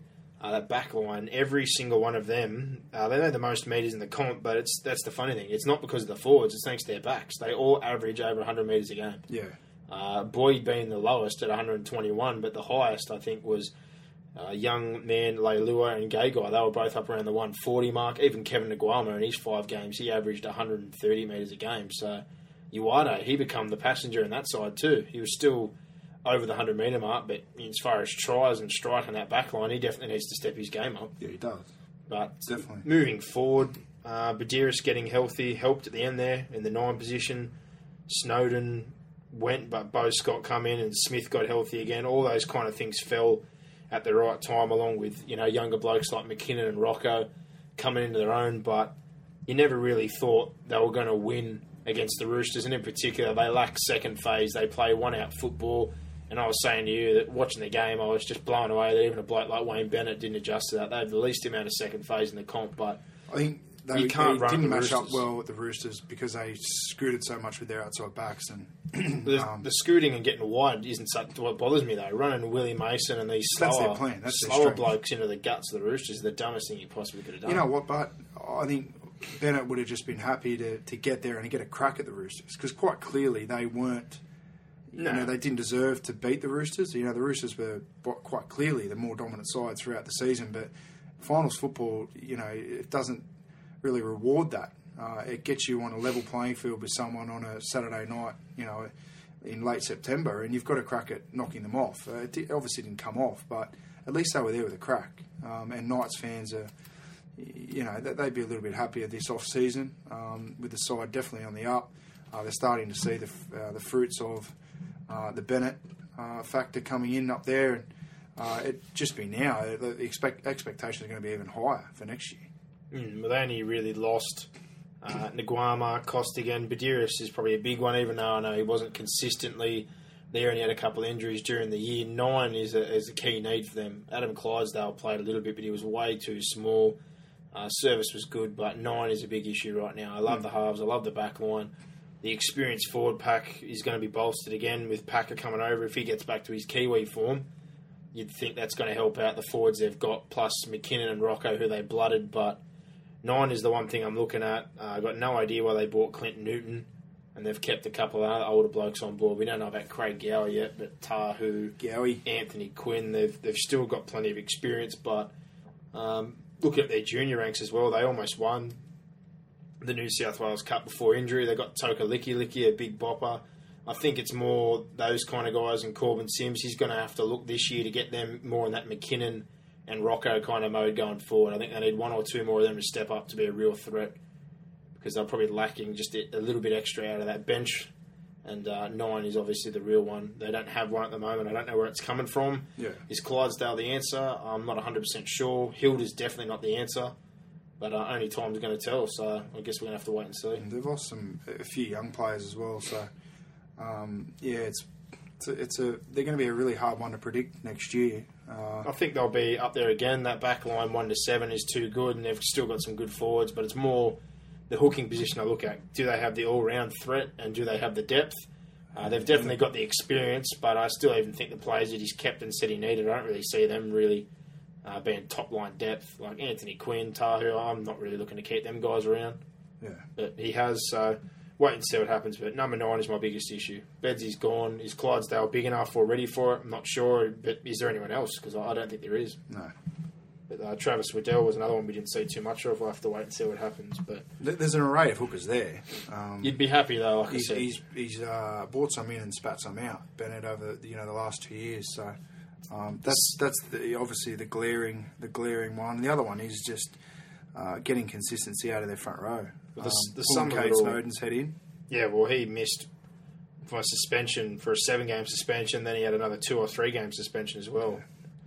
But uh, you look at them. If you're a fan of their side, you're very happy with the way this year went. I think you'd have to say you think that overachieved by getting to the final four, and you'd be very happy winning those two finals games. I'm a little bit worried about them next year, but I, I don't think their roster's going to be as good next year as what it, what it was this year.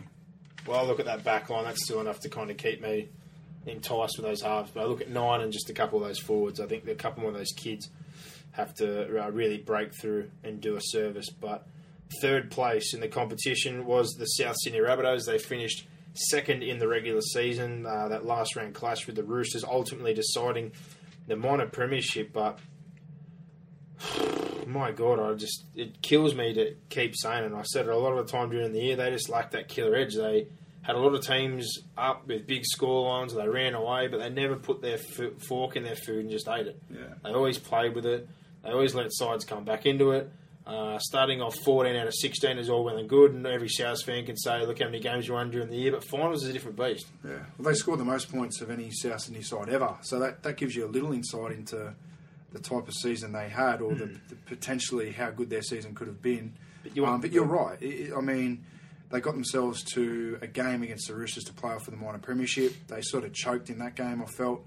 Uh, they then come up against Melbourne Storm, and they didn't have a great record against Melbourne. That- almost- that, was a really good win. They almost let us back in, though. They, again, they, they did, you know? but I think I would have looked at that and thought it was a confidence building win. Um, they then come out, blew 14 Manly off the park. 14 nil up. Yeah. This is this this is the one that another one I've argued with a lot of people this year, and they've all said you're crazy. This justifies my point. They don't have that killer edge. They don't have that finals mentality. yet. Yeah, I don't know whether it's a killer edge. I, it's, I think it's a little bit of big game, lack of big game experience. They've got enough Well, it big is game because experience. where, who? Mate, Burgess, Inglis, you look at these No, kind of I don't guys. think they do. Isaac, think- Luke, they're all international type players. I think they looked a little bit overawed. They had their little choke last year. A lot of them have been around. See, I, I don't think they. Did, I don't think they did choke. I think everyone made that excuse for them.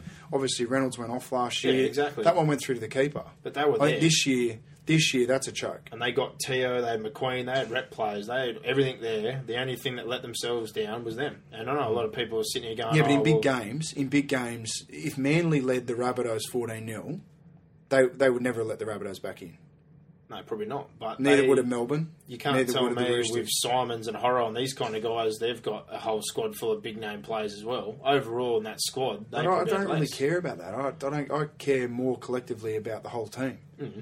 and what they're producing. I just don't think collectively in key positions they've got big big game players. They might have big name players, I think they've got but guys that have played side. big games and won big trophies, they've got none. They should have been apart from Inglis. should have been in the grand final. They should have definitely. I They agree with you, flopped. but I just think in the end, fourteen 0 But I'm not defending big. I'm, I'm, I'm giving Manly a rap. They had big game players that delivered under pressure. Um, the Roosters had exactly the same. Um, the only other side I would have put on par with them was would be obviously the Storm, but they were in all sorts. Um, and uh, but as you said, as bad as Melbourne were playing, um, they could have easily won that game in week one of the finals. Could have been a totally different final series. South could have found themselves on the other side of the draw, um, you know, playing the Roosters, but uh, it, it didn't happen. Um, but yeah, I, it's it was definitely a choke. Um, but for me, uh, next year's it now. It is. The window's closing because they're going to have to upgrade people. They've already upgraded McQueen. They lost a lot of depth in Peats and Hunt and whatnot. Starling, they stripped out probably six or seven good young Crocker. players. Uh, you've got Everingham. They're all kind of gone. A lot of young backs, but King, Peats. I don't think they bought. They bought all right. They got Grevsmuhl uh, from the Cowboys. We're hearing Fisher and a couple of the young They guys. also bought Joel Reddy, so That's that's, probably the, the worst one of all. the good buy. They had some all right twenties kids as well. They're coming through Aaron Gray and the like. But as far as that top end, they've had two years now. They've made the final four twice. Yeah, Reynolds went the other one. This year they choked, plain and simple. But Maguire's got one thing you still got to get into him, which is forget about the 42 or 43 years or all the bullshit. You're a rugby league player. No one else changes the results bar you. And when you get out in the field in a game like that, it's simple. It's 14 nil up. Yeah, but I, You need to have that edge. You need to have that mindset. They didn't have it. I don't Yeah, care but I mean, if- the big players or whatever. They let that one slip. forget about that game. It's easy they to could just have nullified me. yeah, but forget about that. and they didn't. Were were Reynolds, Inglis, and Sutton playing good footy in the last month of the No. season? No, that's as simple as it is That's another one. GI. Yeah, I think we look too much into oh this and that. that it's as simple as that. GI. Same as the big three at Melbourne. They weren't playing that well at the back end of the season. no, they weren't. But they've probably got more and the Roosters had the best key players at the back end of the year. Reynolds, Simple as that. Sutton, GI, Luke, the Burgesses, Teo. McQueen. They had a lot more there that should have got them to a grand final. They didn't do it. Reynolds definitely flattened out big time at the back end of the year. I think he was Hmm. one that a lot of us forgot about. Sutton wasn't that great after his injury. GI just never ever got back into it. I know people say he was injured, but there's plenty of blokes carrying problems at that time of the year. He never really put a stamp on a game again. No. And Sam Burgess, as we've all said, he seemed to be more carried away with getting involved in crap than playing his best football. So, Well, he's another one. Back of the year, didn't play real well. yeah, well, they fell over. But their biggest weakness you saw in that semi final was that left edge. Sutton, Goodwin, and Merritt. They got pulled apart a We lot. We said it all year about Merritt. We couldn't believe that Oh, uh, Daley edge. picked him for Origin, and it got exposed in Origin. And, another thing that shows you why they should have been in the grand final, they used the least amount of players went in the comp, so they can't really blame. Uh, you No, know, it's not their player stocks; it's how their players perform. But yeah, it's the one that got away. They had great depth, but 2014 is the year, that's for sure. With depth and upgrades and all that kind of jazz going on, this is the big one. They have to get to the grand final this year and get the uh, next year and get the job done. But uh, we leave them behind. Second in the competition, losing the grand final, the Seagulls. They were fourth in the regular season. And, uh, well, they proved us wrong, that's for sure. We thought that with a lack of depth, slowly getting pulled apart uh, by the salary cap, as all good sides do, and injuries to the Stewart brothers, the Wolfman, and Watmough and the likes, that they may struggle to keep a team on the park this year. But all I can say is kudos to them. They probably have the be- they do have the best back line in the comp. They have the best young halves in the comp, and even with the depth gone, it was those players that they brought in, like uh, Brenton Lawrence, who turned out to be an absolute wonder. Justin Horo, who, as far as I'm concerned, should be in the New Zealand squad. Tom Symonds, uh, they just covered all those little spots that we kind of thought they were going to be lacking in a little bit. Yeah. Oh, well, and Cherry Evans, um, best halves pairing in the competition at the at the right end of the year. Um, you know, I think they were they were, they shaded uh, Maloney and Pearce, um, but uh, you know the Roosters obviously collectively were better across the park. Um, the concern for me again next year is going to be the forward pack. Um, obviously, the back line's sensational. Uh, can Brett Stewart stay fit? Um, he again had a bit of an in and out season this year, but you know Jorge Taufua was great. Um, Dave Williams, you know, I know he had a, a bit of a Barry Crocker in the grand final, but he was great for the last sort of, uh, especially the second half of the season. Uh, their centres were brilliant. Uh, Matai, think he sort of cleaned his act up a little bit this year. He seemed a little bit um, less on the niggle, and he just played good footy with with Taufua out on that left edge. Um, Lyon, why he won't play Origin, I don't know, but um, yeah, they, they proved us wrong, definitely. Um, 18-8 up in the grand final, it could have easily been uh, Manly's ninth premiership, but uh, not to be. No, it wasn't. But the main thing that shows how good they are on both sides and just a refusal to die was they had 42 tries on the left, 49 on the right. They had great balance all over the field. They can strike it from anywhere. Uh, Ballin is as consistent as they get in the middle of the ruck. Brent Kite battled on with lots of injuries, played well. What now? just everything about it. But I'm kind of with you. I look at it again, and I think the story is going to be the similar next year. Well, they obviously they lose. You lose Kite and Rose. Yeah. Um, they're two key guys in their front row rotation this year. You get Starling. Um, obviously, they're, they're looking at him. Obviously, maybe to play off the bench. Does that mean Brent Lawrence starts? Brent Lawrence started the whole year. Yeah. So well, who's the other front rower? That's not changing. But as far as who the other front row is going to be, no, it's not going to be Foso. There's no way. Well, who's Uh, it going to be? Well, that's your problem, isn't it? Who is the other front row? Yeah, I, I, yeah, it's, it's a concern unless they've got someone Realistically, in the twenties. Well, yeah, that's what I was about to say before you jump in there. That realistically, right now, that spot is open for young Jake Trbojevic, Hmm. the young 19-year-old who played right at the end there. He's off contract. There's talk that he wants a long-term deal and he wants to stay there. Uh, I think this might be a bit of a David Klemmer situation. Hopefully, they don't dive in as much as the Bulldogs did because he got ridiculous money. But They've signed Chase Blair as well. I think he's going to be turned out to be a forward. He's way too big to be a centre. I don't care what he's thinking. Jayden Hodges is potentially the nine that's going to be coming at some point in time to fill the shoes of Matt Ballin, who's about 30, I think, next year. So they're starting to mould in that. But they bought young blokes the year before. Licky Sow, the Warriors 20s player who had big raps on, he got their player of the year in New South Wales Cup, so he's developed in the way they'd want. I'd have to think that uh, young Liggy, Brenton Lawrence, they're the kind of guys. Jake Trbojevic, I think they're going to have a very young front row rotation next year. And uh, on top of that, yeah, obviously you're going to have Hassan and these kind of guys, David Gower, they're all going to be snooping around those positions, but they may lack a bit of size up front. Yeah, I, I think they we'd both agree they overachieved on where we had them this year. Oh, Um, big time. and we probably didn't account for the the amount of big game players they had in their team. Um, it does. It obviously has an effect in finals football. How much experience you've got playing there. I think it was more the injuries, though. I just more looked They just did, they didn't really get any, the did they? track record and thought they were going to struggle, but even with the Stewarts, those halves and that back line just they're tough, but they, they play through injury as well. I don't think we probably accounted for that as much as what we we should have. Um, yeah, interesting, really interesting. Um, even even up until I mean, they got beat last round against the Panthers at Brookvale, and I sort of thought, oh god, here we go. Um, they are going to run out of gas, and uh, yeah, they had that Dower game against the Roosters. Uh, we then said that you know they'd run out of run out of puff against the Sharks, or you know run out of puff against the Rabbitohs, but they just never did. They just kept Jason, fighting. Jason King's the other one. Whether he stayed on, Is he is he going to play or is he, he stayed on. He hasn't announced to retirement, but whether he's going to play or not, he's another one that's there. But I still think Sal got Player of the Year, Trbojevic got his debut. They're going to be the two that I'll be looking for to join Brent Lawrence. But the only thing to sum up them at the end is I think they're going to regret the semi and the grand final because I know stats don't say everything, but even that semi when they had the Roosters, they had 1800 metres to 1100. They had all the possession, the errors, everything kind of went their way. The grand final was very similar. The error count, uh, all those kind of bits and pieces, the possession, the attacking opportunities. I don't really think they capitalised in the end in either of those games. And realistically, it was you know they had two cracks and at the end there they couldn't get the job done. But what a hell of a season! There's no way I would have told, thought or even predicted that Manly would be in the grand final. It's going to happen again next year. Mm, oh, there's always Someone there's always there's, always always, teams there. at the end there that just kind of sneaks up and There's nothing between the teams. It's uh, first place, not only on the ladder at the end of the regular season, winning the minor premiership, but also the premiers for 2013. The Sydney Roosters from 13th the year before moved on their coach, moved on a couple of players, had Maloney on the way. Um, not much time to plan. They get Jennings in January.